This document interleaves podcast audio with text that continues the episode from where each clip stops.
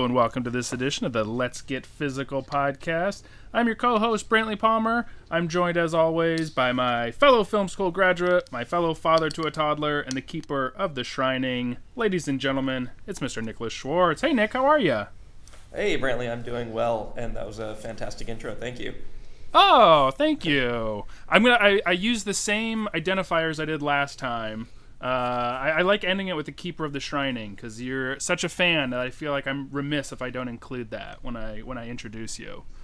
No, I appreciate that, and I, I totally forgot that you'd mentioned that last time. So great. nice. Well, we are uh, very lucky this week because we are joined uh, by uh, another fellow film school graduate that we went to school with, uh, Mr. Matt Bronsdorf. He is uh, a wonderful writer and director. He's made a a couple of great shorts, including John the Carpenter, which is uh, amazing, and Uber X, which I haven't had a chance to watch yet, and I'm very much looking forward to. Matt Bronsdorf, how are you? I am all right. I am here to get physical, physical. now, Matt, I don't know if you know this, if Matt, if Nick let you in, but when we did our first podcast, when I introed it, I did a uh, parody song to the "Let's Get Physical" uh, beat. I did not Uh-huh. mention that. As- this is as a one does. Coincidence. Okay, good. All right, so I'm I'm not crazy that that's where my mind went with the name of our podcast and uh, and making that kind of a joke since Matt was there with me. uh, no, that, that I love that joke. I'm I'm on board, as they Nice. say. Perfect. Well, we're so lucky to have you on here. Uh, usually we just kick it off real easy. Just you know, what have people been watching, reading, listening to, consuming? Uh, doesn't have to be physical media. I mean, we love physical media, but uh, you know, so much is just digital now. Uh, what have you been watching lately, Matt? Well, I literally just got home from the theater, uh, and I saw the Jumanji film, The Next Level, with Nice. uh, with with uh, you know The Rock and uh, Karen Gillan and, and, and Kevin Hart and and Danny DeVito and oh and Jack Black. You know, it's a it's a delightful cast of characters. Awesome. How did how did it live up to the uh, I guess the second in the series, but the most recent one before it? Uh, I, I I'd say it's a it's about as good as the last one. Um, I feel like maybe I'm remembering the last one a little bit better than perhaps I I than it actually is. The, the, I hmm. mean, it, it was good. It was good. It was a lot of fun. But I found that a lot of the scenes, unfortunately, were edited um, slackly, if that's if that's the right word. Hmm. Uh, like it could have been a lot tighter, and some of the some of the scenes just went on a little longer than they should have without having any real strong laughs to sustain them Okay. and and that's where like I feel like I I think I'm thinking that the first movie or the first movie was funnier, but I have a feeling that if I watch it again, they're probably equally funny. Like it, it, the concept in general is very cute and fun, but the jokes and the the filmmaking behind them are not uh, supporting the jokes as as much as they should. Okay. Gotcha. Yeah, but it was good. You know, it's a good time at the movies. We went with our family and all that jazz. Yeah, well, Uh, that's fun. Yeah. Do you guys do you guys usually do that when it's because uh, peek behind the curtain? We're just a couple days out from Christmas here as we record this. So, uh, do you do that when you get together with family for the holidays? Yeah, yeah. Uh, we go to my wife and I go to the movies a lot with my mother-in-law. Okay. Um, and uh, I do I do go to the movies with with my parents as well, um, just not as frequently. Um, because more often than not, my mother in law will actually come down to the city because she loves IMAX. So she'll come down to the city just specifically to see certain movies on the biggest screen that she has available to her. nice. Um, but we're, we in the last uh, couple of years we've tried to uh, on you know on the big holidays when we're all together because there is a theater that is equidistant between my parents' house and her parents' house. Um, we're trying to get like family groups together. So this is uh, last month it was Terminator: Dark Fate, and today it was Jumanji: The Next Level. oh well, that's kind of cool though. You guys found a spot that uh, kind of everyone can get to, same distance wise, and everything like Yeah. that. Yeah, that's awesome. nice. Awesome. Yeah. How about you, Nick? Man, anything anything new you've been uh, watching lately? Uh, I'm trying to think of anything I've checked. Oh, I um, I'm a year late, but I finally saw uh, Haunting on Hill House. Or sorry, Haunting of Hill House. Uh, I wanted to read the So novel good. first. So, um, yep, read that. Uh, watched the series, loved it. It's great. Um, I saw that. I've been a fan of Mike Flanagan for a while. Um, uh, I think since I saw Absentia, which was years ago now. But uh, I wanted to see Hill House after I'd read the novel, so I waited about a year. And also, I happened to see it just coincidentally right after I saw Doctor Sleep. Um, and uh, it was two very, very different experiences from the same filmmaker in, in a very short period of time, which was interesting. Um, Yeah. I will not get into my thoughts on Doctor Sleep. I did see it twice, um, not necessarily because I loved it, but because I felt like I had to. And I saw it on IMAX one time, which was very cool. Um, but um, yeah, uh, I'm too close to The Shining to talk about Doctor Sleep, but I loved Hill House. Um, it it was a fantastic series. I'm very very much looking forward to uh, Bly Manor next year, which was uh, which I think is based on Henry James ghost stories. Which um, uh, The Innocents is one of my favorite um, ghost stories of Oh. all time. Uh, fi- horror such a good- time. Such a good movie. Oh, it's I think it, yeah, it's incredible, and I've always want um, Turn of the Screw. Like, uh, there's been a ton of adaptations; they've all been great. But apparently, Bly Manor is going to adapt um, like all of his famous ghost stories. So I just I'm super excited for it. Yeah, Yeah, I I, uh, I- sorry, sorry, go ahead. Oh, I know. I just wanted to jump in on uh, Haunting of Hill House. It's it's funny that we're starting this podcast about physical media and we're talking about a show that's streaming. But you know what? It's it's it's so good. I I broke my leg last uh, winter, and for the first two weeks where I was just home by myself, drugged up all day on on Percocet and whatnot, I watched the first season of uh, I watched the the Haunting of Hill House and I loved it. I was scared frequently. Uh, it's so good. So anybody listening, watch the Haunting of Hill House. What are you waiting for?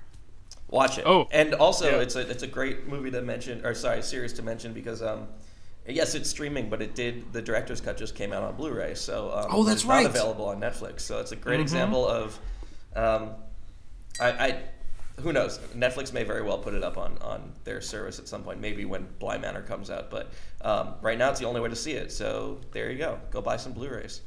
Yeah, Yeah, no, that's perfect, perfect transition into uh, physical media and, and why it matters. I so so I am one of those people who actually has not watched it all yet, and uh, my only excuse is that you know with a toddler, my TV watching time is is limited, and it's usually when my wife and I want to watch something together. She has no interest in watching it, so that is my my excuse. But I, I am very much looking forward to it now that I have some time off uh, over the holidays to catch up, and I am very happy to hear that they had a second season uh, that they're going to be doing with Bly Manor.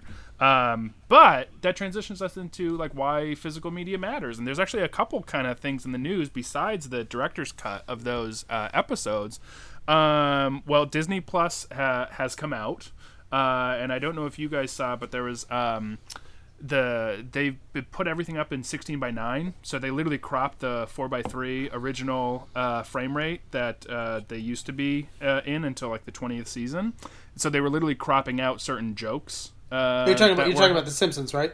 the Simpsons, yeah, exactly. Sorry, did I not say Simpsons? I'm sorry. Yes, when the Simpsons uh, came there. Um, so yeah, they were they were cropping the four by three to make it 16 by nine and, and cutting off some of the jokes. Um, and I guess that's going to be rectified next year, which is good. I'm glad that they're actually Next changing it. year. I some I think early next year. Early next year, I think. Why? Here's here. All right, all right. Uh, so uh, yeah, I saw when this all came out, and, and uh, working in post in in a in in that realm, and knowing how it how you deliver things. The fact that Disney Plus is like, we'll fix it next year. How did you not just fix it week one? Mm-hmm. The shows already exist in many formats. Just re-deliver it. I don't know that that that, that excuse to me is is mind-boggling. Yeah, and it's uh, I think what whatever it used to be streaming on because I didn't watch it on whatever app it was like whatever FXX had or something like that. Mm-hmm. Th- apparently, you could choose. You could choose to watch it four x three. You could choose to watch it sixteen by nine. So it's not as if like digital versions of the four x three aren't like available and ready to go. exactly anyway. Yeah. exactly and, and and also like every ad for disney plus for months leading up to it had bart simpson on it like s uh, you know ri- writing on the ad so like it's clearly a major asset for them to have it so Yep. why why when you have like users complaining about it articles being written about it why wouldn't you fix it within you've got seven days come on Yeah. the you know samara from the ring could kill people in seven days and she's a ghost you can't you can't change some deliverables come on See, I find this whole thing endlessly fascinating because um, the, the the whole idea of of either cropping and or going back to 16.9 um, for these shows is pretty crazy to me. I, if there's if if something was cropped and only available in four three from like when VHS was was prevalent, of course, and, and movies were being cropped to four three, and then they were re-releasing them in their original um, aspect ratios. Like that made sense. When Mm-hmm. Friends came to Netflix, um, they went back to all of the sixteen nine. Um, like camera originals, and they remastered them for Netflix in 16:9. But that show was never intended to be watched in 16:9, so there's equipment visible everywhere. Um, Uh, so yeah, that's like the, the exact opposite of what's happening here, and it's just it's it's mind-boggling that they don't take their. I mean, how much money did Netflix spend getting Friends up? Um, it's- it's hundred not million. worth it. A hundred million to keep it for one extra year, much Yeah, less to exactly. have it. Um, and it's crazy to me. Um, and like the the thing with um, oh, they just announced again back to Doctor Sleep. They announced the director's cut coming to Blu-ray, um, but only to Blu-ray. So with the 4K release, you get um, you get the regular theatrical cut on 4K, plus you know all of those bundles. The 4K movies always come with um, a Blu-ray and a digital code. So the 4K release has a theatrical cut on 4K, and then the Blu-ray and digital versions that come in that same package are the director's cut. And it's like Mike Flanagan just did this whole press tour about how Warner Brothers gave him all the resources he needed to fully master, finish the VFX, the color, the sound on the director's cut. They were all behind it. So why not release it in 4K? That's very Yeah. interesting. I, I don't know that, but I, I, I do want to jump in and say, and, and, and I, I am sorry, I know this is going to be a, a little bit of, um, oh crap, uh, heresy, heresy to say on a, on a physical media podcast. Um, but 4K Blu-ray, uh, my mother-in-law has a 4K TV, and you know we watch Blu-rays with her a lot. And honestly, I think the quality difference between a 4K print and a and a, a 1080p Blu-ray is not that distractingly different. It's not like DVD and Blu-ray is, or 4K and DVD is. Um, so I get it. It's frustrating that that isn't in 4K, but also it's still gonna look great on a 4K TV. Oh, it'll look amazing. No, you're right. I mean, the, Yeah. the, the jump is not as big. Um, I think personally, I and I don't have the equipment to really test this, but I think the 4K UHD releases are really the main difference maker is the um, HDR. Right. Okay. If you're into that, and if and if you have the equipment to, to really Yeah. I would I would imagine if, if you did a four because because the the director's cut is three hours right or it's a little bit over three hours Yep. So- yep.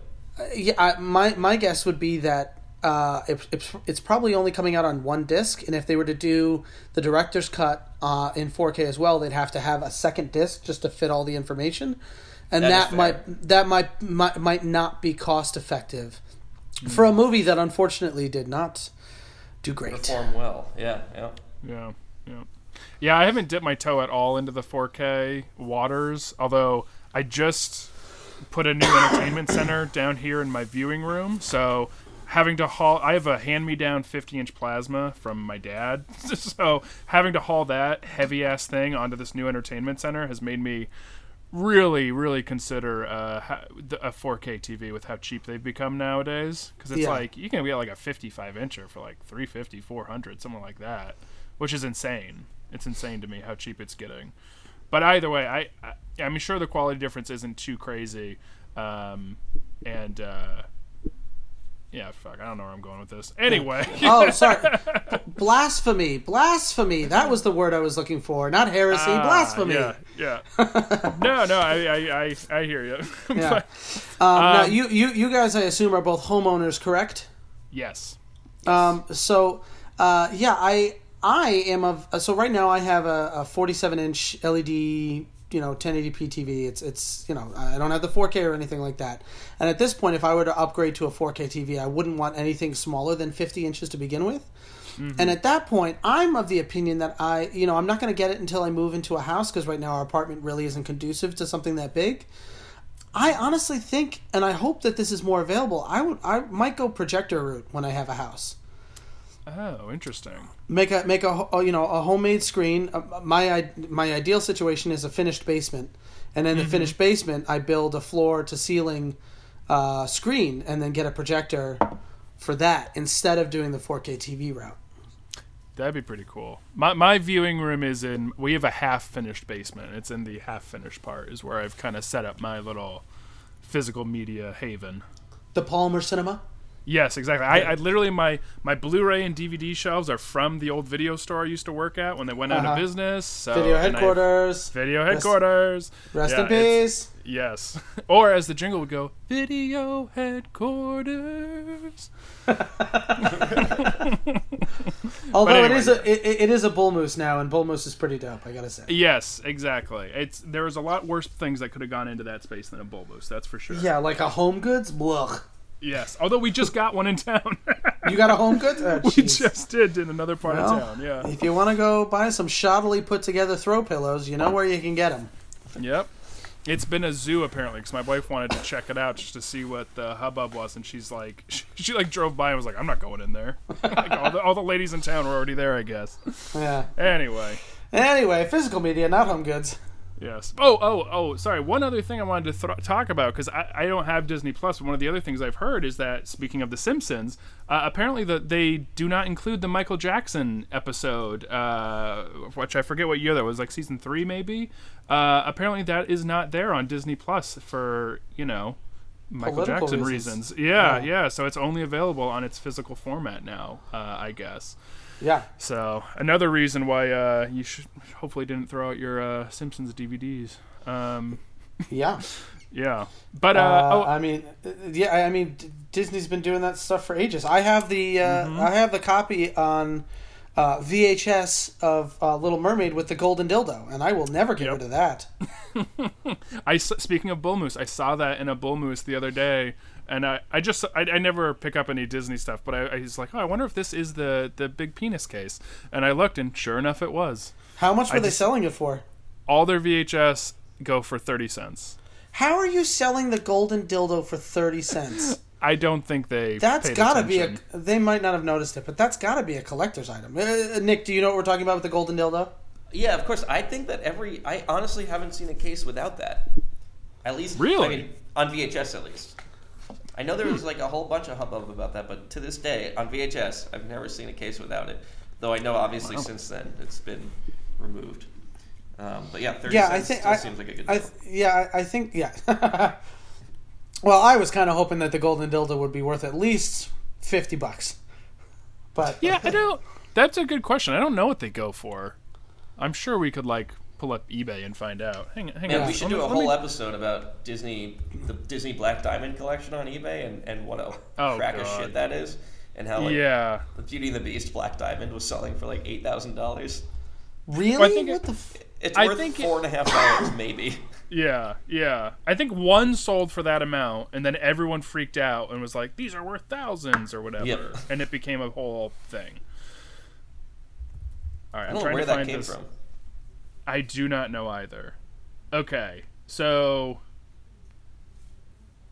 so they range in price by a wild amount for, what people are asking. I should say. I, I have not looked for. I have not looked at sold listings, um, but one is asking 150 dollars for the rare banned gold penis cover, Black Diamond. Uh, another's asking eight. gold penis. It's called the golden dildo, guys. Come on. Uh, another's looking for eight forty nine. Another's looking for twenty. Another for forty. So they're they're asking all over. Let me actually do an advanced search and see what they've actually sold for. Ooh, advanced search. Oh yeah. All right, Matt. While he's doing that, tell me Yes. about other items in your collection that you think are unique, rare, valuable. Uh, okay, so uh, in the in the years that, that video stores, Blockbuster, all these uh, you know uh, borders, uh, in the years that those those stores have started to disappear, and now you know when you go to Best Buy, all Best Buy ever has are new releases or like really old Blu-rays that they can't sell. Um, I have, I had two uh, Moby Dicks two uh, white whales that I was always looking for every time I went to a video store. One was the Criterion Collection of The Rock, um, because because it went out of print pretty quickly and they never put it out on Blu-ray. To to for what reason I don't understand. My guess is that because they're Criterion and and I love them, I love them so much, but I assume they're a bunch of snobby assholes. Um, they don't want to be associated with Michael Bay because Armageddon, which they also put out on Criterion, is also not available on Blu-ray. Um, I love you, Criterion. I'm sorry. I'm sorry I called you snobby assholes, but come on, you know you are. You know you are. Uh, so I so the the Criterion collection of The Rock uh, was one of my white whales, and the other one is Meet the Feebles, which is one of Peter Jackson's early movies. Um, I've been able to find everything by Peter Jackson, you know, in any store, Bad Taste, Dead Alive, all that stuff, but I can never find Meet the Feebles. Um, On, the on Rock. VHS, DVD, anything, anything. I can never, I can never find it. Oh wow. Um, okay.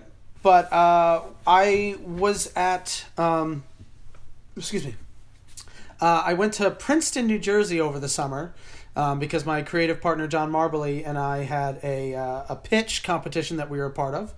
We got third place, hashtag humble brag, but we didn't win anything, so who cares? Um, yeah, sure. uh, but there was a there was a video store um, that had all sorts of you know records, cassette tapes, all that stuff. So I was like, all right, let's go in, let's see what I can find. Maybe I'll find The Rock, maybe I'll find Meet the Feebles. And finally, I found The Rock on Criterion Oh. for five dollars. So That's a so pretty good price. yeah, yeah. So of all of my purchases this year for my personal collection, that is the one that I'm most excited and most proud of.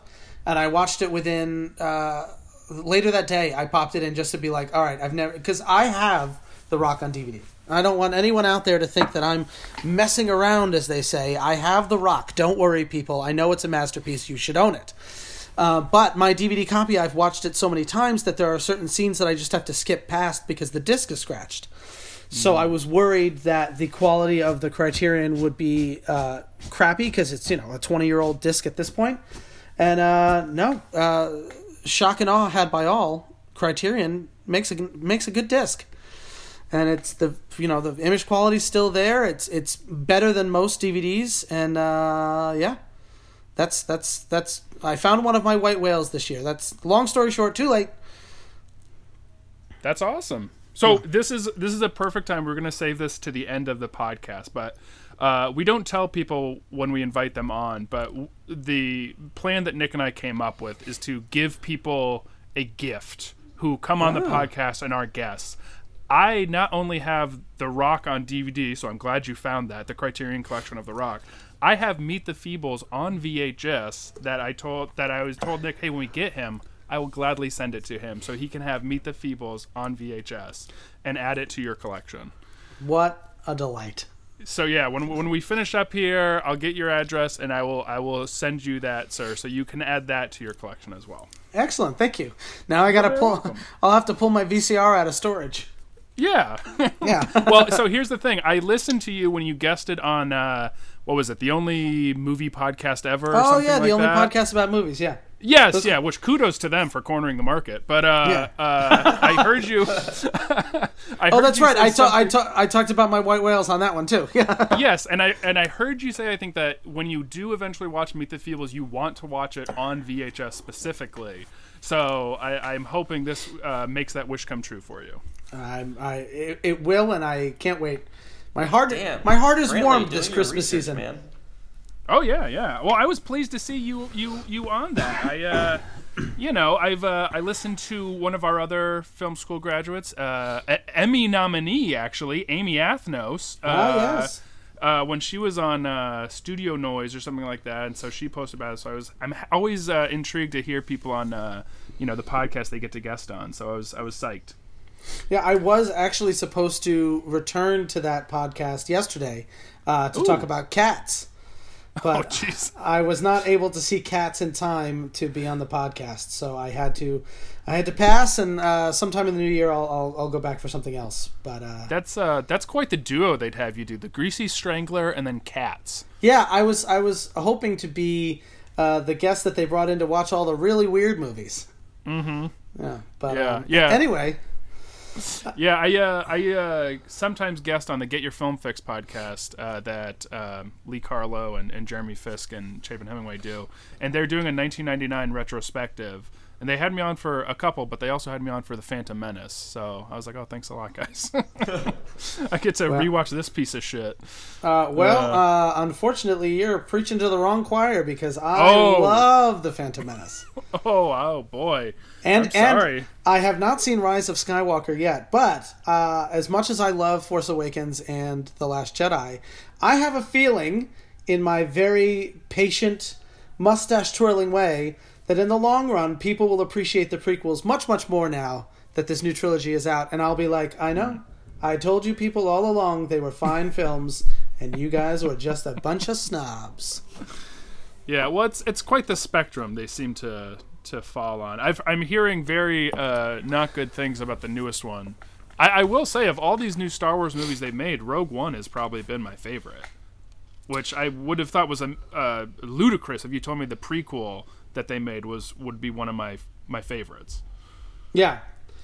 Um, yeah, so f- of of the new trilogy of of the newer Star Wars movies, Solo was easily my least favorite. Okay. Yep.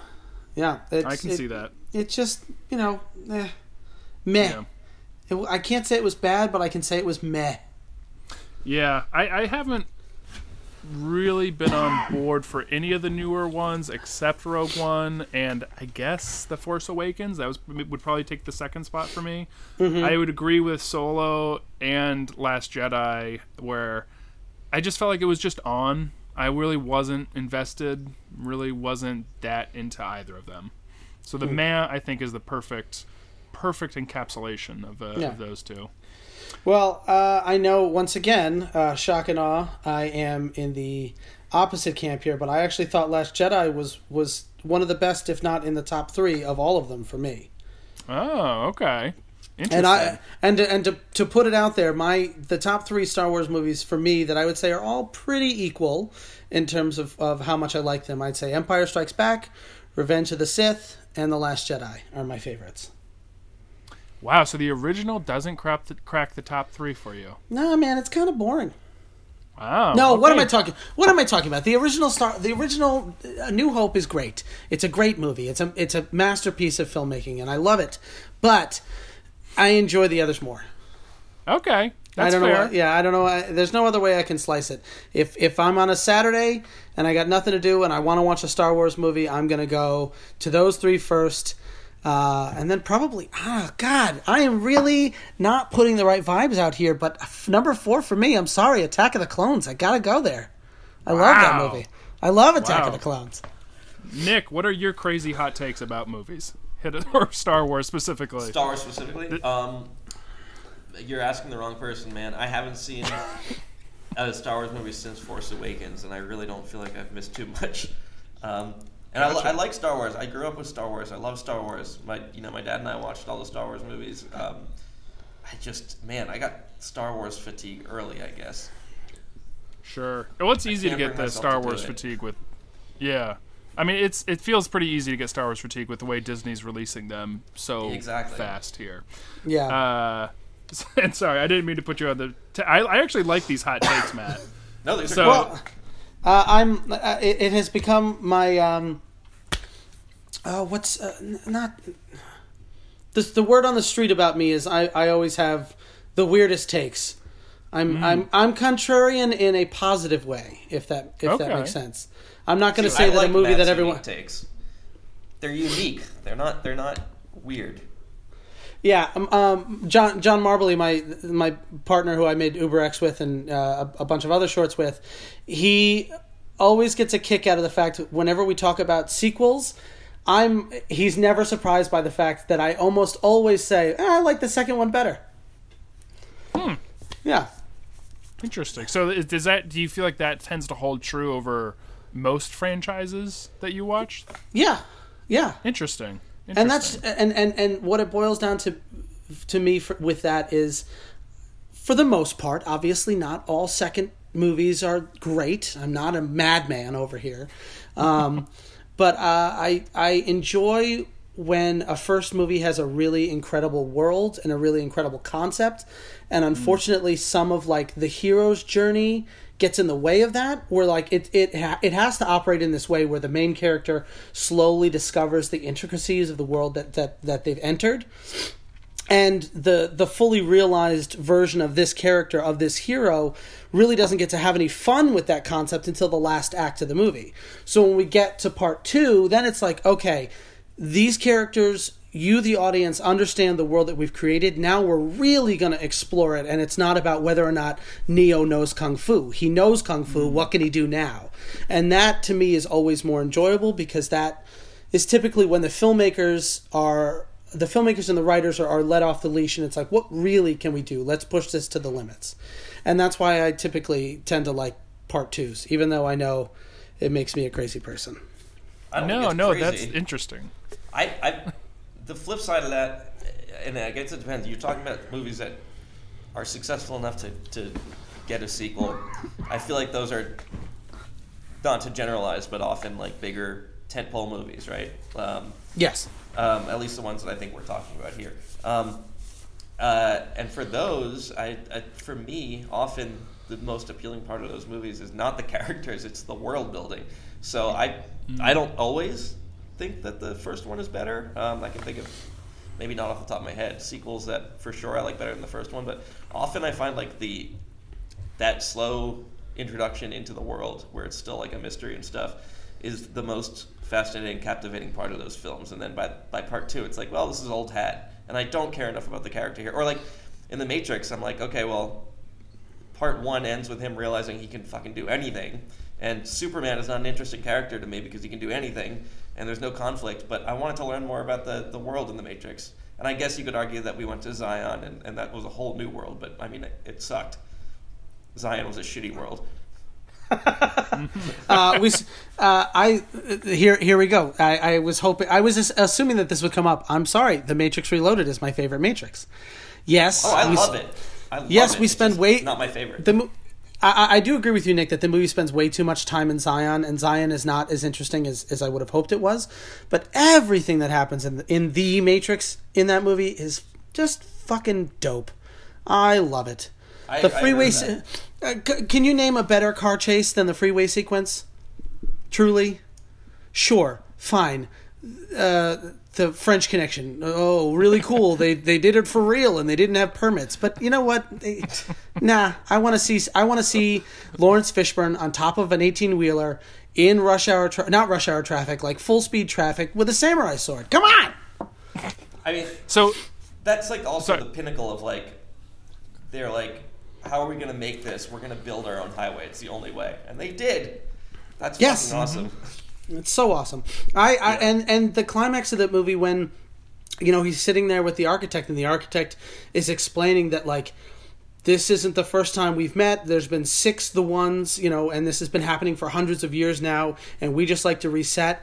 Like that is such uh, that to me was like a beautiful way to gut punch the audience and the main characters in a in a way at the end of the second movie that you would want them to like put them in a position where like guess what? You won last time. You're losing this time. And i just i sat through that whole last 20 minutes of the movie just like with my head in my hands so excited about where it was going to go next. Unfortunately the matrix revolutions was not great. Hmm. So I, I have a question, Matt. So Hit me. what about what about an original movie that just doesn't necessarily have the the typical hero journey? It just drops you into that character being badass. I'm thinking like John Wick. Does your sequel kind of preference uh, hold through on a movie like that? But see, John Wick still takes that that that yeah. John Wick is starts the movie as John Wick. Everybody knows him. He's Baba Yaga. Um, But we still enter that world through him because he has to go back in. So that still sort of follows those same beats. That's true. Um, I mean, James Bond is probably the best example of like each one of those movies, for the most part, is a first movie. But he's already James Bond. The rules are already established. All that matters is the situation that he finds himself in. There's a better example of that. Let me think on it while I sip this beer. But I have a better example, I'm sure. Sure. Well, uh, so here, let me uh, jump in and let you guys know the Little Mermaids with a penis on the cover uh, tend to be sold between like five to fifteen dollars usually, but uh, there are some that have gone for like uh, thirty-two and forty-nine dollars. Yeah, It must be because there's so many of them. Cause Yeah, I gotta imagine. They, they went like a whole year or something like that before anybody noticed, right? It was a good chunk of time, I think. Yeah, I don't know the specifics, but yeah. So yeah, like Nick said, it, it must just be that there's just so many copies of it available that it's not as unique as perhaps it could be. But give it Yeah. twenty years. Give it twenty years when people forget what VHSs look like, and then Hmm. maybe they'll be worth something. Yeah. Yeah. So, so Matt, uh, let me ask you. So we are a physical media podcast. So I guess uh, you know how did you get into physical media? I mean, we're all millennials; we kind of grew up with it. But I mean, I guess more specifically, how'd you get into like collecting specifically? Um, I sort of always have. Um, I, I, I am extraordinarily thankful that I grew up with um, my grandparents next door, and both mm. both my and my grandparents being my, my father's parents. Both my father's parents and my parents were were movie lovers. Um, you know, not not to the degree that I have become a movie lover, but they still loved movies. And my grandparents collected them. Um, and you know, uh, whenever I would go over there, I, I the first time I saw the first movies that I you know became obsessed with as a kid wasn't like Disney movies, although I did watch them. Uh, it was like Rodgers and Hammerstein. So mm. as as long as I've as long as I can remember, the idea of a shelf full of movies was something that was always present in my life. Um, and when I got old enough, you know, to, to work and make my own money, I wanted to have every movie that I could. Uh, and and I got this reputation. My nickname in, in elementary school was Movie Man because I watched a lot of movies. I could remember most of them. I could quote most of them. Um, mm-hmm. So that sort of became like a little bit of my persona, so to speak. Um, so yeah, I, I was very much into having that collection of film and knowing that anything that that I loved I could easily watch. And when my friends came over there was always something that I was you know ready and excited to share with them. Um, or even let them you know like peruse the shelves and be like hey I've never seen this movie. Let's watch it. Um, and it, it you know it was it was a thing that was just like a normal part of my life. And then as I got older and uh, didn't want to purchase every single movie that I saw. There was there was a few years in, in, high school where if I saw a movie and I even remotely liked it, I would buy it. And then mm-hmm. I, you know, you run out of shelf space, and then moving to New York, especially, like I really don't have a whole lot of room for movies. And some of uh, over the years, I've, I've uh, gotten rid of a bunch of stuff that I'm like, I'm never gonna watch this again. Like Proof of Life with Russell Crowe and Meg Ryan. Sure. Like I watched it once when it came out. I have not watched it since, and I never feel the need to watch it again. So that was something like I donated. I let other people, you know, take it, or I gave it to the library or whatever. Um, mm-hmm. But now, especially in this age of streaming where physical media is becoming less cool and it's becoming harder and harder to find, the idea of having collector's items, having things that I know are either not available on streaming or I want to share with people has become like a big part of of what my main hobby is. So uh, my wife and I uh, have the same uh, dream in this in this silly thing we called life, which is to eventually have the library from Beauty and the Beast. You mm-hmm. know, you know, imagine 15 years from now when my kid has their you know high school friends and their parents don't collect movies and they they only do streaming and they come to my house and, and i hope what a wonder it will be for them to walk into our library and see like blockbuster or video store recreated for them. And i think there's just something more uh, special about being able to go through shelves and physically pick something up look at the artwork read what the description is. Um, and it's more special to me than just like scrolling through endless Netflix menus and forgetting what the hell you looked at five minutes ago and you can't decide something.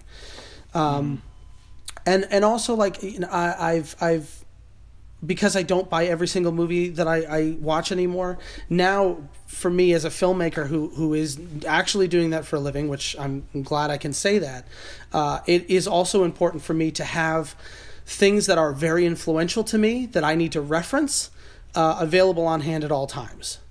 Mm. Um, you know, there's there's been a few jobs where I've I've gotten that I've gotten over the years where I've needed to do like a, a, a parody trailer or something like that, and if it's not streaming or if I don't have the streaming service that that particular movie's on that I have to parody, it's frustrating to me. So to know that I have certain things that like I'm going to need to touch point stylistically, need to have as a touch point stylistically, I just like having it, you know. Mm-hmm. So yeah, you know, Jay Jay Leno has his his cars. I have my films. well, you you have a, a much better excuse that you are a working filmmaker and, and need the the touch points. Where uh, I think we all sort of have that. We want to have all of the we want to have that library in Beauty and the Beast, like you you talk about. You put it far more eloquently than than I could. That was a really beautiful description, by the way. Um, Thank you. and and uh, but you you at least have a leg- legitimate excuse in that you are a filmmaker and you need to you need to have the uh, reference points for it. Uh, well, I should only speak for myself. Excuse me. Uh, Nick is a filmmaker too. I, I am no longer. Uh, I am uh, a, a librarian now.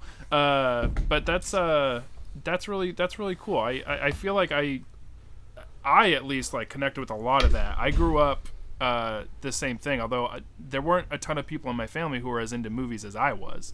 Um, but I mean, I, I, I loved them from an early age. We didn't live near any uh, of my extended family. I have 16 aunts and uncles and countless cousins because my dad's one of eight kids. Uh, my mother, everyone- my mother's the same. My mother's one of nine. I have twenty six. wow. I have uh, twenty six cousins on my mother's side. Wow. Yeah, Yeah. No, it's.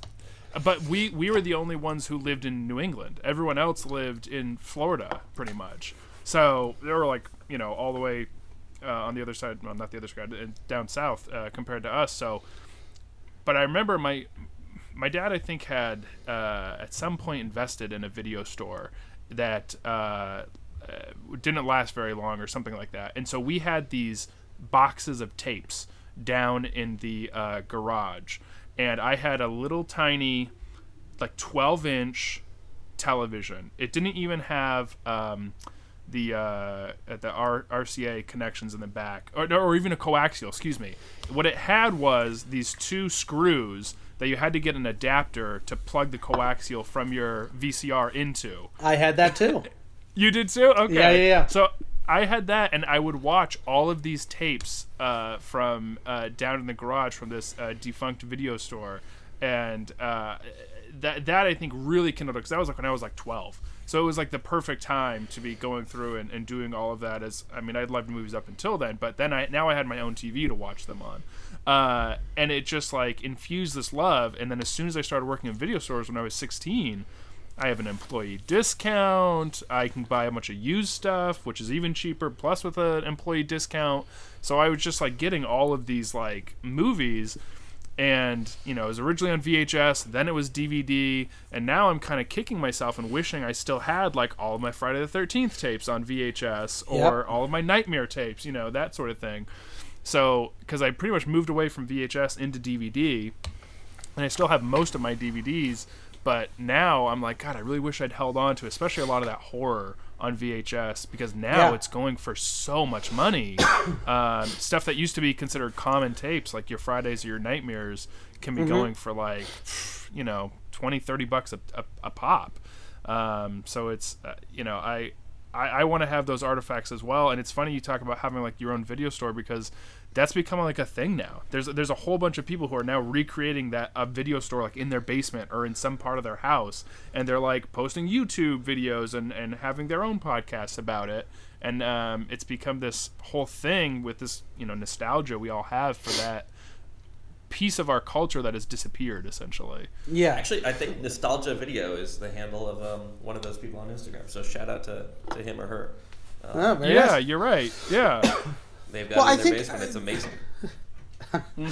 Uh, yeah, I, there was a video on Facebook that was like 15 minutes long, but it was just like this slow tour of, of this guy's basement where he'd recreated the video rental store so much so that he had shelves, and on on the ends of the shelves there were, uh, you know, collectors uh, collectors toys and, and figurines and whatnot. So like it really it really was like the the real place. Um, I mean, part of the reason for me is is not necessary. It's not just nostalgia. Um, you know, th- there there is something to be said about wanting to hold on to where we came from and, and, and what made us what we are. But also, when my kids are old enough to, uh, you know, ha- hopefully have an interest in film. Good God, uh, please help me if I end up with a child who loves sports. I don't know what I'm going to do.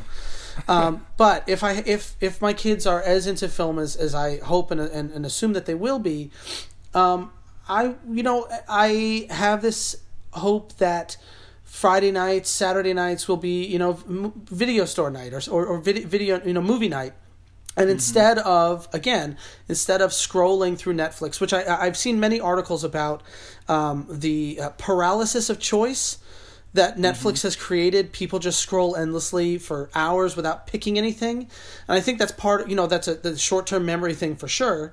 Um, but you know, when I would go to Blockbuster, I'd walk through the racks. I'd start at one end of the new release shelf, and I'd make my all my way all the way to the end before I went into the older stuff. But anything that I saw that I might be interested in, I would grab. And at the end, you know, before I made my final decision, I'd have a stack, and I'd pick two out of that stack. And I want them to be able to have that choice, and I want them to be able to look at cover art, which Netflix is just abysmal with.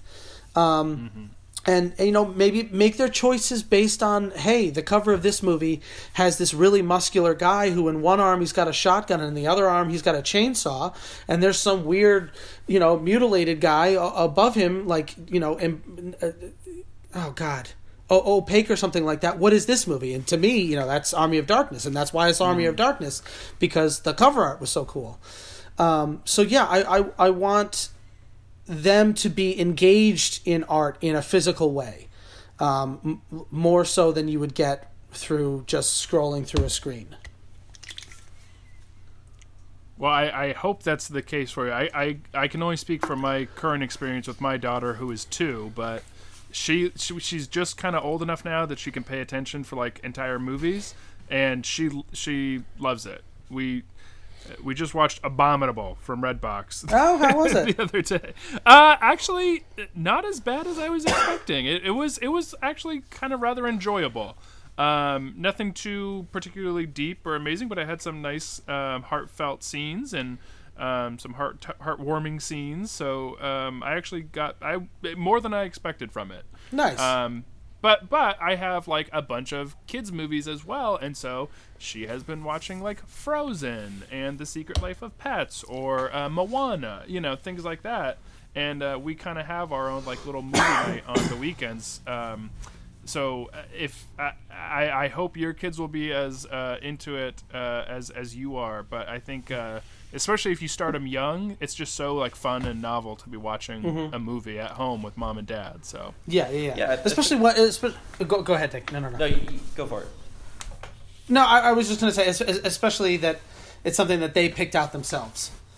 Yes. Right. Yeah, I want to. I, I want to let them. I want to. You know, I don't want to indoctrinate them hundred percent. At least eighty nine percent indoctrination will occur. but I want eleven. I want eleven percent of their film going uh, decisions to be based on what they find fascinating. Uh, Nick, sorry, go. No, no, no. Um, I was gonna say um, one of the first things I did. This is probably like a couple months before my son was born. I wanted to have that experience of of watching movies as a family too. I knew it wouldn't be for a couple years, but um, I happened to be looking for shining things on eBay. It's not like a surprise. I was looking for them, um, and I came across this guy who had listed like 45 Disney VHS tapes, and he was selling them for like 40 bucks. And I was like, oh, my wife is gonna kill me for taking up all this room with these tapes, but that's fucking awesome. Like, I want to have 45 Yeah. Disney movies. Um, a, because that's like my childhood right there, 45 Disney VHS tapes, and B, like, it's cool that they came from a household where this guy did the exact same thing. Like, his Yeah. kid had grown up, and that's why he was getting rid of these. That's awesome. I like that history. Yeah. Uh, we, my wife and I were talking about this today. I, I think it might actually be kind of fun for like the kids' playroom eventually, if they you know to to have like a TV VCR combo in there, and the only thing that's in there are VHSs. And if you know if, Ooh, if that's they want to watch a movie on if they want to watch a movie on their own, they, they can pop that in or something like that. Um, this is something that I want to ask you two guys because you are, are closer to the um, point of ch- showing your children film than I am. Um, so you you watched Abominable with your your daughter, and that's great. And obviously, you know, current movies that come out, you're going to want to watch with them as soon as possible. I'm going to try pretty hard to start them with traditional 2D animation before I show them anything CG animated okay. Because I do I, I you know again that that it's stuff that I grew up with and I don't want to be strict about that but I also don't want the you know I don't I don't want there to come a time where there's a choice between Aladdin and Shrek and they choose Shrek just because they like the pictures better you know Okay. That's yeah. fair. Yeah. I, I think that's totally fair. I, I will say, I mean, we've sort of graduated to movies. She has been watching TV, specifically Sesame Street uh-huh. and shows like uh, Llama Llama, uh, which is on Netflix. But that's that's 2D animation. Uh, and a lot of the animated segments that Sesame Street does are 2D as well. Um, so I definitely get the the worry about starting them off with more current movies because of the the more in depth, uh, not in depth. Um, you know what I mean. The, the computer generated uh, animation uh, has a different look and feel than than regular 2D cel animation. Um, and, and yeah, it, it's it's that, and it's also especially with movies like Despicable Me. There's Mm-hmm. there's a freneticness to them that I think is not a great thing to start with because if you take Despicable Me and then you compare it to a movie that I loved as a kid, like uh, The Rescuers or something like that, The Rescuers by comparison is really boring because it, it's slow. It's pay, you know, or the Jungle Book. Th- th- these are movies that, that are slower, and because it was hand drawn animation, you know, the shots don't move as quickly as as they do now. And I don't know if I necessarily want my kids to think that the Minions are the standard for what quality animated films are. You know? yeah. No, I, I totally get that. I totally get that. Yeah, I'd say uh, my biggest concern with all this actually didn't wind up being that. Like it, so it was an accident, really. Like I, I kind of felt the same way about um, showing our son um, like classics um, and and 2D animation and things I grew up with, um, and what he watches is almost entirely dictated by. Unfortunately, when we'll let him watch some stuff, um, like we, my Uh-huh. wife and I, we were really trying hard not to not to get him into into TV and screen time um, early on. Yeah. But uh, like when you're trying to do something like brush their teeth, um, they need a distraction, and that distraction was like YouTube videos on our phone. And now I'm more worried about his attention span. I genuinely don't think he's gonna have the patience to watch a full movie. Um, like we've gotten him to watch some like half hour TV episodes now, but um, Uh huh. the idea of watching a single thing for more than five minutes before it changes and becomes something else visually interesting is challenging. And it's because So- of the YouTube generation. It's tough. Yeah. I, so, not that this is a like uh, parenting podcast or anything, but Nick, what I will say is, uh, I'm sorry, I've so- done this. I've done no, this. no, no. No. But uh, but like when we do my our, my daughter's hair, um, we used to we we often sometimes we'll put the phone in front of her because she likes to flip through and everything as well.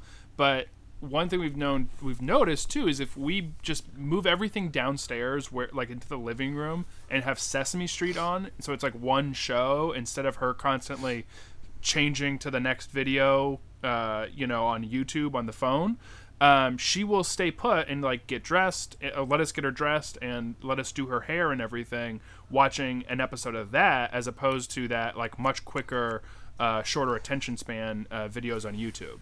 Oh, that's awesome. okay. That's That's something you might want to try. Yeah, yeah.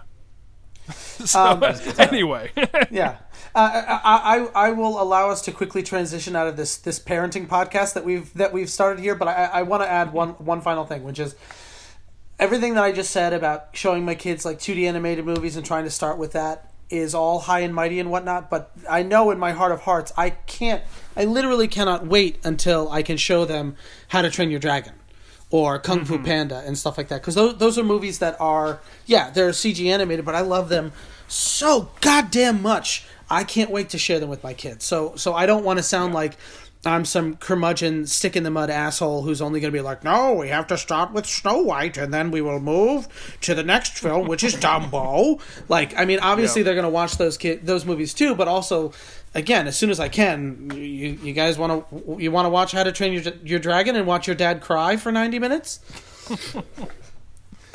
yeah. No, Yeah. no, I, I, I hear you. Um, I, I think it, the whole thing is just like, ah, God, this sounds. It's just a fun, not journey. I hate the, you know, it's just a fun experience getting to introduce them to movies. Period. Yeah. You know, like I, the first time we actually put a full movie on for Marin.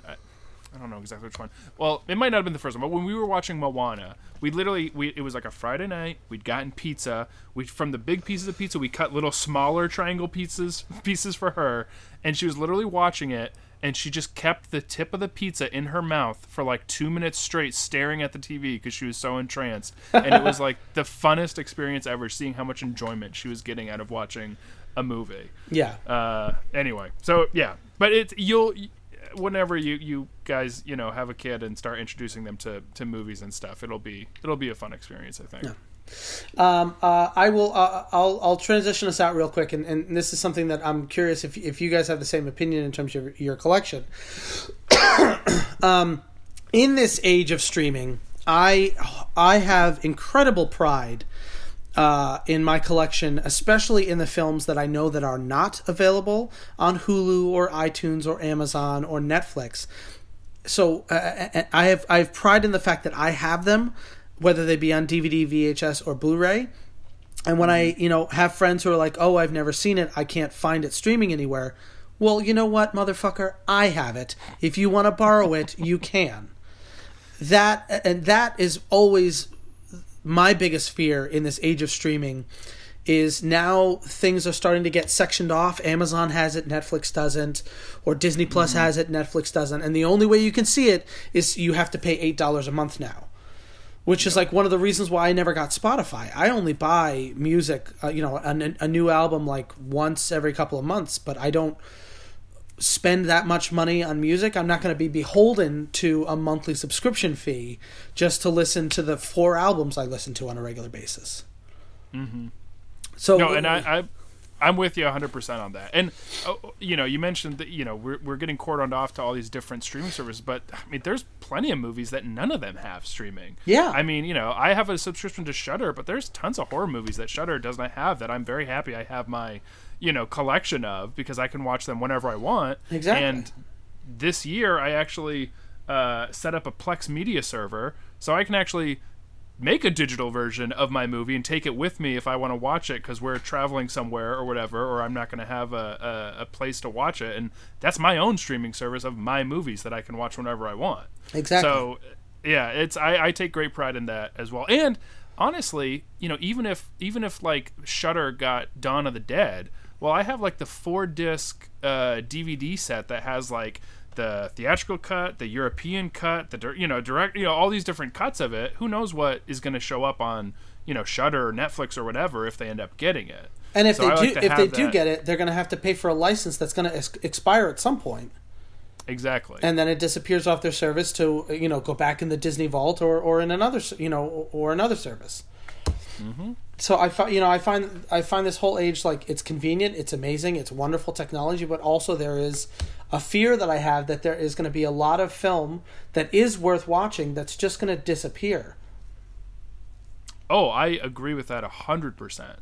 Uh, I, I'm really worried, actually, looking forward, that so much is going to be created from um, streaming entities like a Netflix or Amazon Prime, and they aren't going to get their physical media releases. I mean, it's it's really great that uh, the Haunting of Hill House is getting uh, the director's cut on Blu-ray, and it's awesome that Stranger Things has been put on there.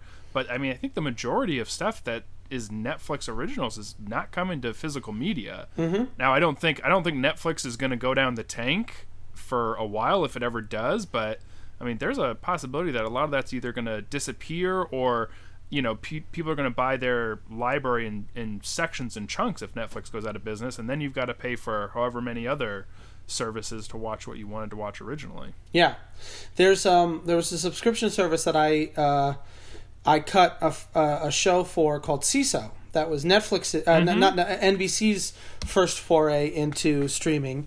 Um, yep and it didn't last long and it died and one of the shows that was one of their originals was a show called thing starter that i absolutely mm. loved and now that Seeso's gone uh, there's literally no way for me to watch that show is that is that not up on itunes because i know bajillion dollar properties was another one of their big right. ones that i really enjoyed and i think the fourth season like finally got released on some service which i think was itunes but i'm not sure but you had to buy it basically I'm actually But look thing, right. Thing starter didn't go up on there. Okay. Let me see.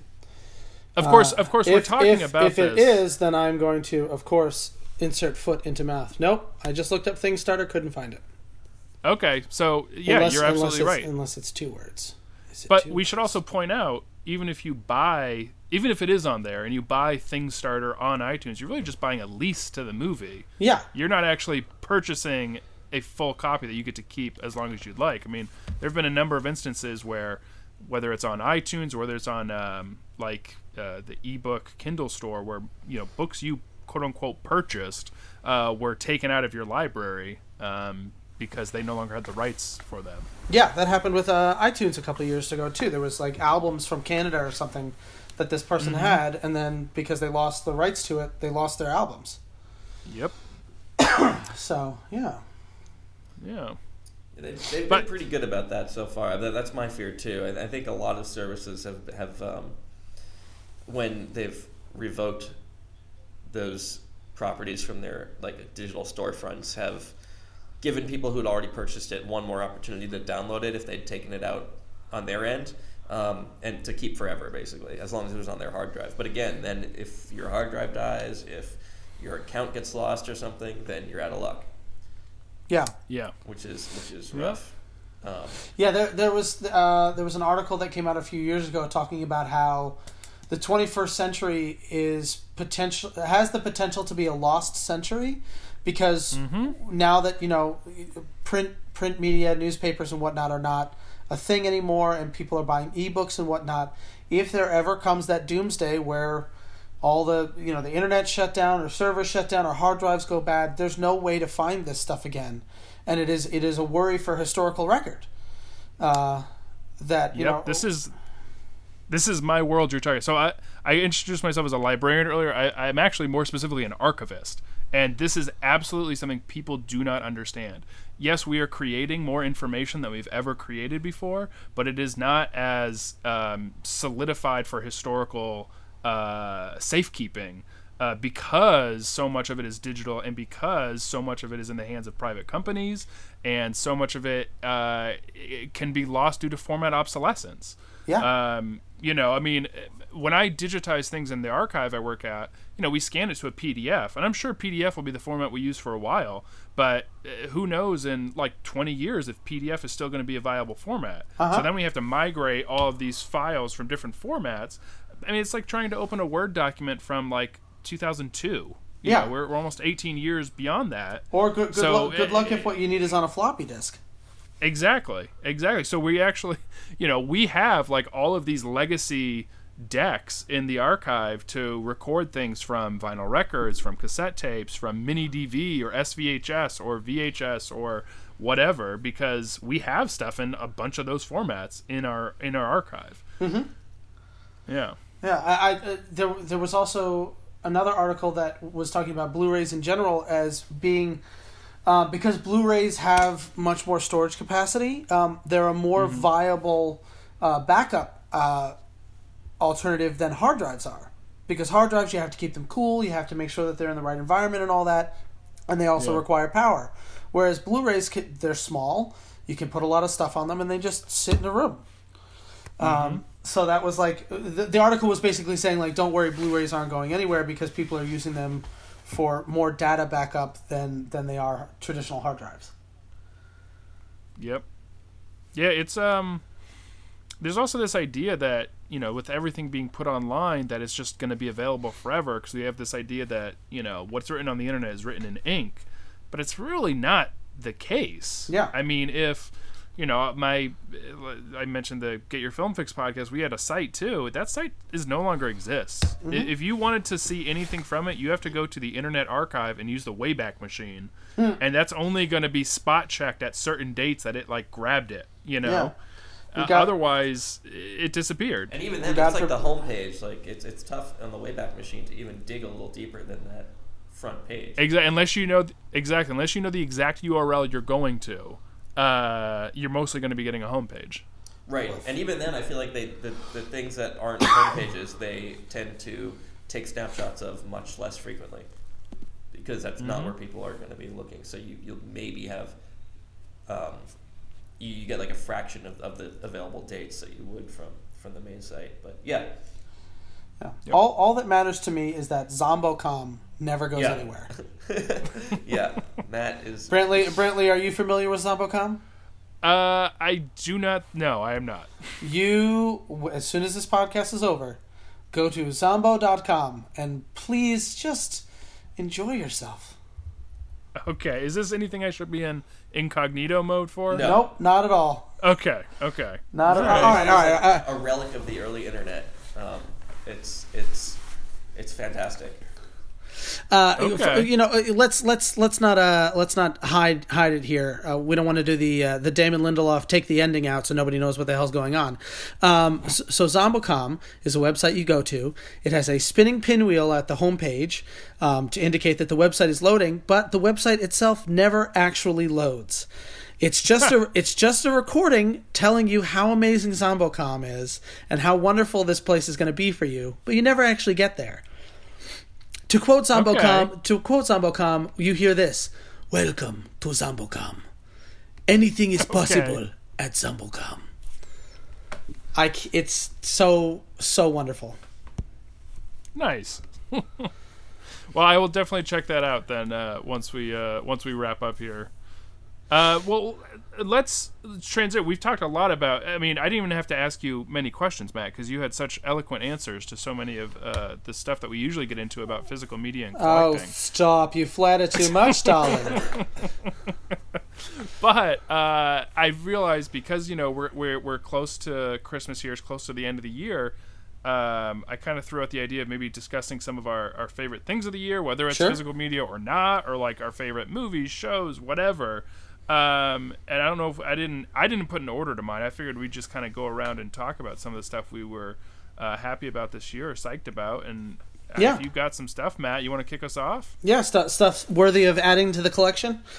yeah, exactly. Um, I, I- I'll I'll start off with two. I mean, the the first one that needs no discussing. Obviously, I haven't purchased it yet because I know that it'll come in one Christmas package. But I haven't gotten Avengers Endgame on Blu-ray. But that is a must. I'm a huge Marvel fan. I don't have all of them because not all of them are worth owning, but I have most of them, uh, and that is one that like absolutely must have. The biggest movie of all time. Yeah, I got to have a copy of that. Um, the Nice. the other movie this year that I can't talk about enough and I want everyone to see it because it is absolutely stupendous and probably my second favorite movie of the year if not my favorite movie of the year is Crawl which is Oh. the alligator movie from over the summer mm-hmm. It is so beautiful in its simplicity and so masterful in its execution that I, I can't recommend it highly enough. It's just a simple situation father and daughter stuck in a house during a hurricane, and because the house is flooding, alligators have swam in, and now they're stuck in a house they can't get out of because there's a hurricane outside, but there's also alligators inside. What the hell do you do?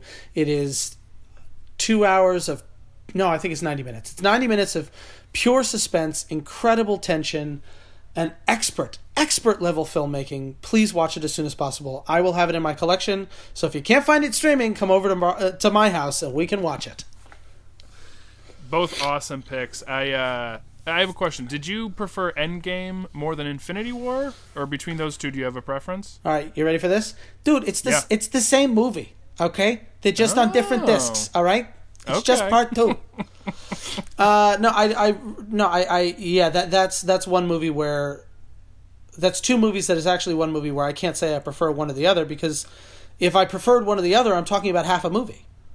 Mm, and that's not a whole thing. Gotcha. it's, it's like trying to say it's like trying to say which lord of the rings do you like the best? I don't know. It's all one movie man. They're just diff- you know they're separated. There's intermissions. Hey, uh, totally fair. I I I I, I, t- I tend to prefer Endgame a little more. I think.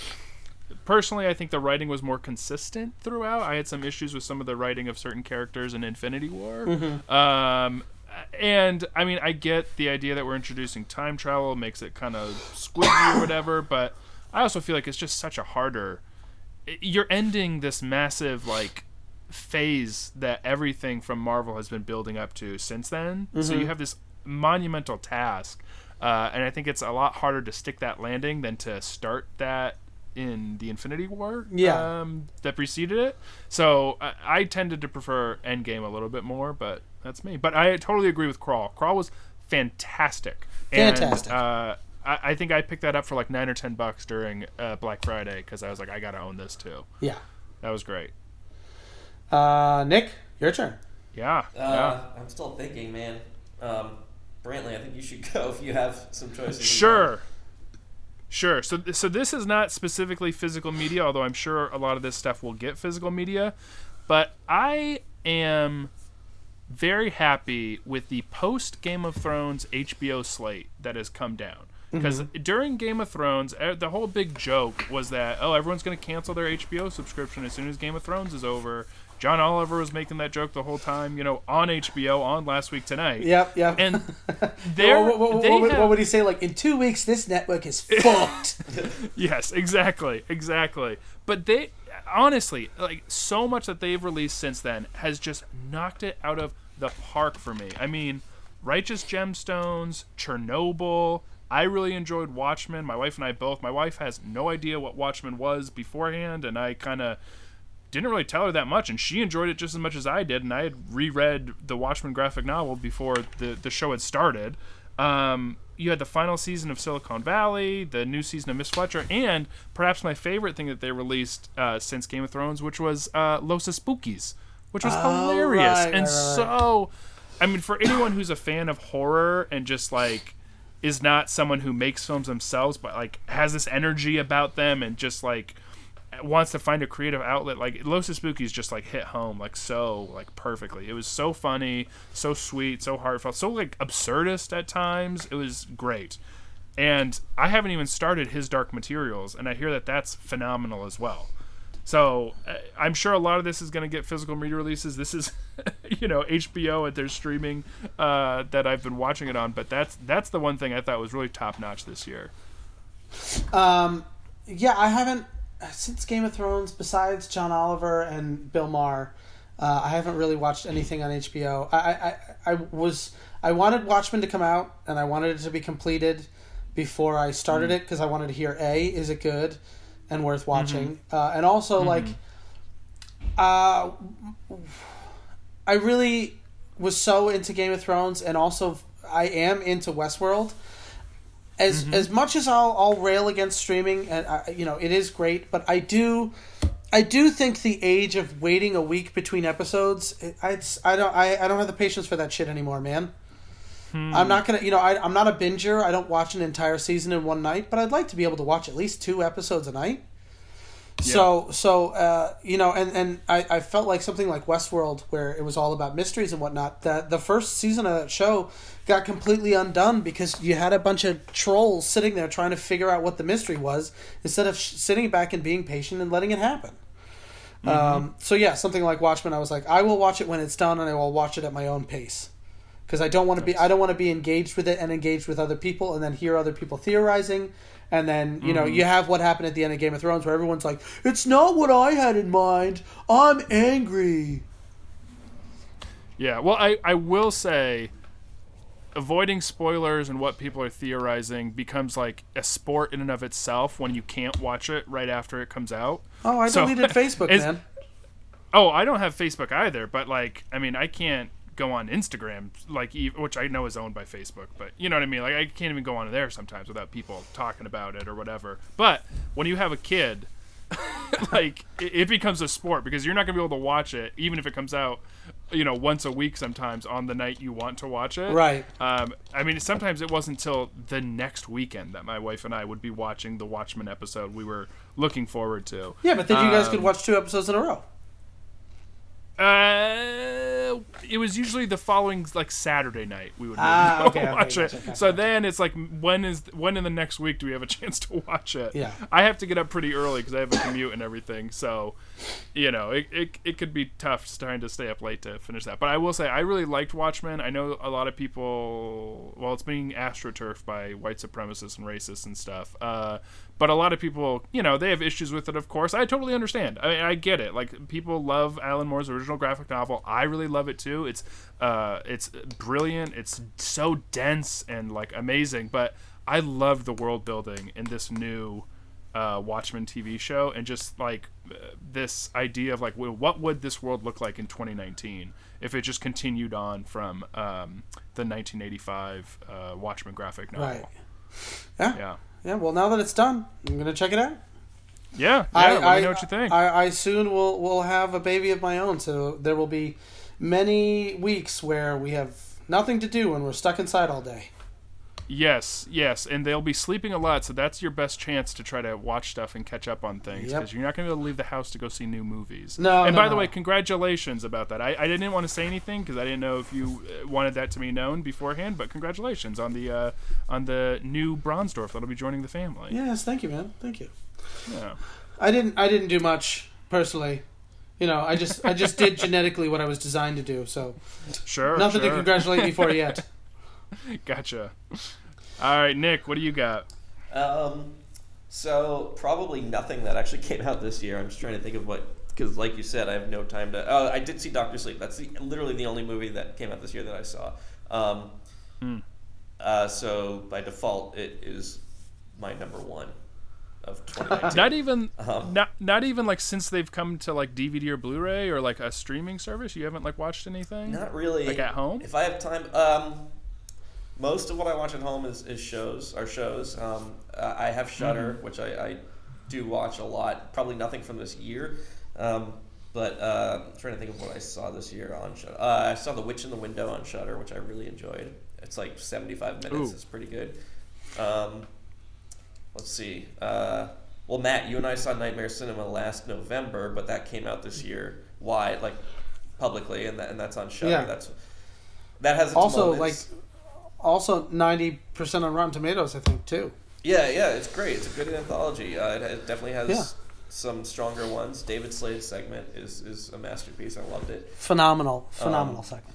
So that's worth that's worth seeing if you have Shudder. Um, and actually, that got a really really limited VHS release. Speaking of physical media, I, I got I got that. There's 50 copies, um, and um, so I picked that up. That was cool. And then uh, yeah, I read some old books. I read the first two Roger Rabbit novels, which are great. Um, those were two of my favorite things this year. Um, Nice. Hmm. Yep, who censored Roger Rabbit and who plugged Roger Rabbit. Those are interesting. Um, and there's a third, which I should check out soon. But yeah, that's pretty much it. It's been a pretty slow, slow media consumption year. I got to be honest. Yeah, there there haven't been a lot of great movies. That's you know there, there's there haven't been a lot of great movies that I would want to add to my collection this year, which is disappointing. Because uh, you know at the end of the year during Christmas time, I, I you know I love to put stuff on my list for for Christmas gifts, but there really wasn't much this year. Yeah. Uh, the, the only thing that I'm hoping from this year gets like a really proper, really cool release is now that it chapter two is out. I would like there to be a really fancy looking box set for both of those movies together as one. But there's there's like a Best Buy has one, but like the cover art sucks, and uh, it seems like something they just put out to put out instead of actually putting a lot of pride into the release of it. Gotcha. But uh, I'm uh, there. There, I, I wouldn't say that I like it, it chapter two more than it chapter one, but I liked it chapter two, and I know that makes me uh, a rarity in this world. No, I liked it too. I mean, they- they're like you're saying, they're continuations of the same movie in a sense. Just Yeah. Jumping forward in time, like we discussed with some of the other stuff, but you know, it's it's it's it's a continuation, but it's kind of its own thing, and I still enjoyed it for for for what it was. Um, and I know a lot of people were saying like, you know, it, it wasn't as scary as the first one. I thought the scares wise, they were essentially on the on par. Yeah, same Yeah, here. there was as much like creepy, weird shit in the second one as the first one to me. Um, Oh, I finally just thought of one. Okay, so here's Yeah, yeah, yeah. here's a first movie that isn't about world building, that the characters already established, and you just drop them right into the situation. Die Hard. He, Okay, the first sure. the first Die Hard isn't about his first year as a cop. He's already a cop. He's he's a damn fine cop. He's just in a situ- Mm-hmm. He's in. It's a fish out of water movie. But Yeah. but yeah, there there there's a first one that doesn't waste time with, oh, welcome to Nakatomi Plaza, and here, welcome to being a cop. Let's teach you both things at the same time. That's a great example. Uh, I will say, uh, I, I wrote a bunch of stuff down for my list. So I don't. Do you guys have anything else you want to add to the list of, of the year, whether it's physical media or just like, you know, things you were psyched about? Period. Uh, I genuinely can't think of anything. Okay. Yes. Well, Nick, here's here's what I want to tell you, Nick. If you have Shudder, watch the movie One Cut of the Dead. Okay. Don't read anything about it, and just keep watching it as it goes. because it starts off real weird and seemingly stiff and wooden, but you get why after a little bit. So just watch that and keep going and don't don't it's on Shudder now exclusively. If that gets a physical media release in the US, I may pick it up uh, just cuz I love that movie so much. Um, it's not it's sort of a horror movie, sort of not, and you'll you'll get what I mean once you watch it. So I I would Wow. watch that. All right. Yeah, and and uh, I was gonna wanted to give a shout out to a couple other horror movies this year. I, I don't have time to really watch things in the theaters, but I try to watch them like when they come to Blu-ray or whatever. Um, I really liked uh, Ready or Not, uh, the movie that's literally a game of hide and seek, but is just so fun and so like crazy and weird and, and just a blast from start to finish. Uh, Yeah, I, I'm- thought that I- was great. I missed that one in theaters, and I'm very disappointed because I was I very much wanted to see that movie. Yeah, that and Samara Weaving, like I, I'm sure I've seen her in other things, but the only other thing I could remember seeing her in was Mayhem, and she just gets like the crap beat out of her in both movies, and just like covered in blood and everything, Mm-hmm. and it just is like I'm like I'm worried she's typecast almost. I mean, I hope she keeps working in the genre because she's great, but Yeah, I think she I think she's she's also in um, season one of Ash vs Evil Dead, and she also gets the crap beaten out of her. oh gosh, why am I not remembering who she was? it's it's that? it's the last few episodes when they're back at the cabin. She, she's she's one of the Oh. teenagers that they run into in the woods. Okay. Yeah. It's been a while since I've seen it, so I just probably didn't recognize her at the time. Uh, Interesting, Yeah, I, I think that was one of her first things, but uh, yeah. Nice. Um, I also uh, really enjoyed Us and Midsommar. Um, Oh yeah, yeah, yeah. I mean, I, I really like kind of where the horror genre has been going. We're just like kind of, you know, more like social commentary and just you know deeper, more complex characters. Uh, jo- Joe Hill, who's like one of my favorite authors, and he's Stephen King's son, has like this great quote about horror, which it's like people who don't like horror think that people who like horror are about like extreme sadism, and it's not the case. It's really about extreme empathy. And so like anytime I watch a horror movie and I like you know like when they create these teens that you just like are supposed to hate and you're happy they get killed off, it's like those are the horror movies I don't want to watch. I'm like this this does nothing for me. I Give me characters that I like care about where like it's going to like be ripping my heart out when something awful happens to them. Agreed. And it's just I feel like we're seeing more and more of that and I love it and I just want to keep going. Yeah, I always I, I do enjoy watching horror movies. I, I watch them frequently, but I, I I get bummed out at the end when like there's the two characters who live and they like smile and hug each other, cue the, the you know the, the hip rock song of the moment to play over the end credits, and it's always like. Mm-hmm. Literally, all of your friends just died for the last ninety minutes. How are you not just shell shocked and, and completely depressed at the end of this movie? Yeah. that always drives me nuts. But yeah, now now with Hereditary and Midsommar and The Witch and uh, It Follows and whatnot, there is like this somberness that that they are leaning into at the end of their movies, and I think that's super appropriate, and I really love it, and I find that like you, way more affecting uh, and Oh, and, yeah. lo- and long lasting in my own memory as a result. yeah. No, absolutely. Yeah. Um, I hate to be the, the stick in the mud, but I, I am uh, running towards the end of my time. No, no, that's totally fine. This is a great place to wrap it up. Matt, thank you so much for coming on and joining us today. Yeah, no problem. It was a it was a pleasure, guys. I really uh, enjoyed it. I love any any chance to talk about collecting movies. I'm there. Awesome. Thanks, Matt. Yeah, can't thank you enough. Yeah, no problem. I will say you talk a big game though about lending out movies when people don't have them, but you've never once done that for me. Uh, you mean you mean you don't have Black Christmas on Blu-ray that I gave you a year ago? Yep. That is what I was. No, no, no, no. no. I was. I was Black Christmas that I went to go I do. watch my. I do Uh, this that. is this is a this is a great opportunity to publicly call you out on a podcast and say, Nick, it's Christmas. Why aren't you watching Black Christmas? I don't want to hear about anything you saw on Shudder this year. Black you're Christmas right. is He's right. 85 minutes long. He's right. I shouldn't have watched anything else. I've had his his personal property for a year, and I haven't seen Black Christmas. Both are reasons for me not to fucking have a spot on this podcast. I don't deserve it. I just want to talk to you about Black Christmas, especially now that there's been two shitty remakes that have come out. That's true. That's true. I just rewatched it a couple weeks ago or a month or two ago. It was it was great. It's I loved fantastic. it. It's so I was- good. I, don't- I it, it was gi- it? it- was given to me as a gift a couple of years ago by my very good friend Andrew Stockwell. It was given to Um, me as a and gift I was- by Matt.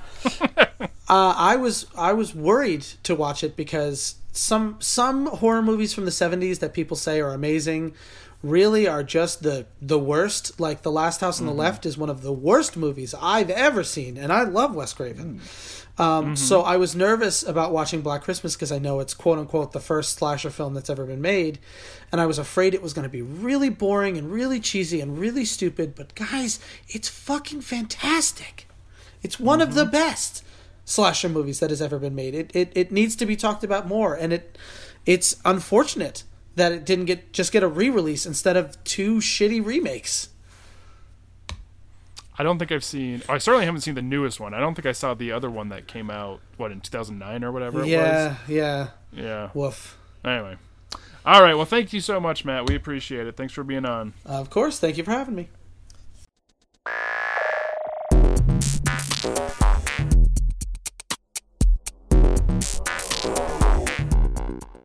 That's going to wrap it up for this edition of the Let's Get Physical podcast. We want to thank Matthew Bronsdorf for joining us on this episode. And by the way, his short film Uber X that we discussed in the podcast can be viewed now on Amazon Prime. So everybody, go do that. Thank you. The wonderful music you heard on the podcast was graciously provided to us by Dana Clark. If you liked his music and would like to reach out and collaborate with him in any way, you can find him on SoundCloud.com with the handle D4N4. That's the letter D, the number 4, the letter N, the number 4. Thanks, Dana.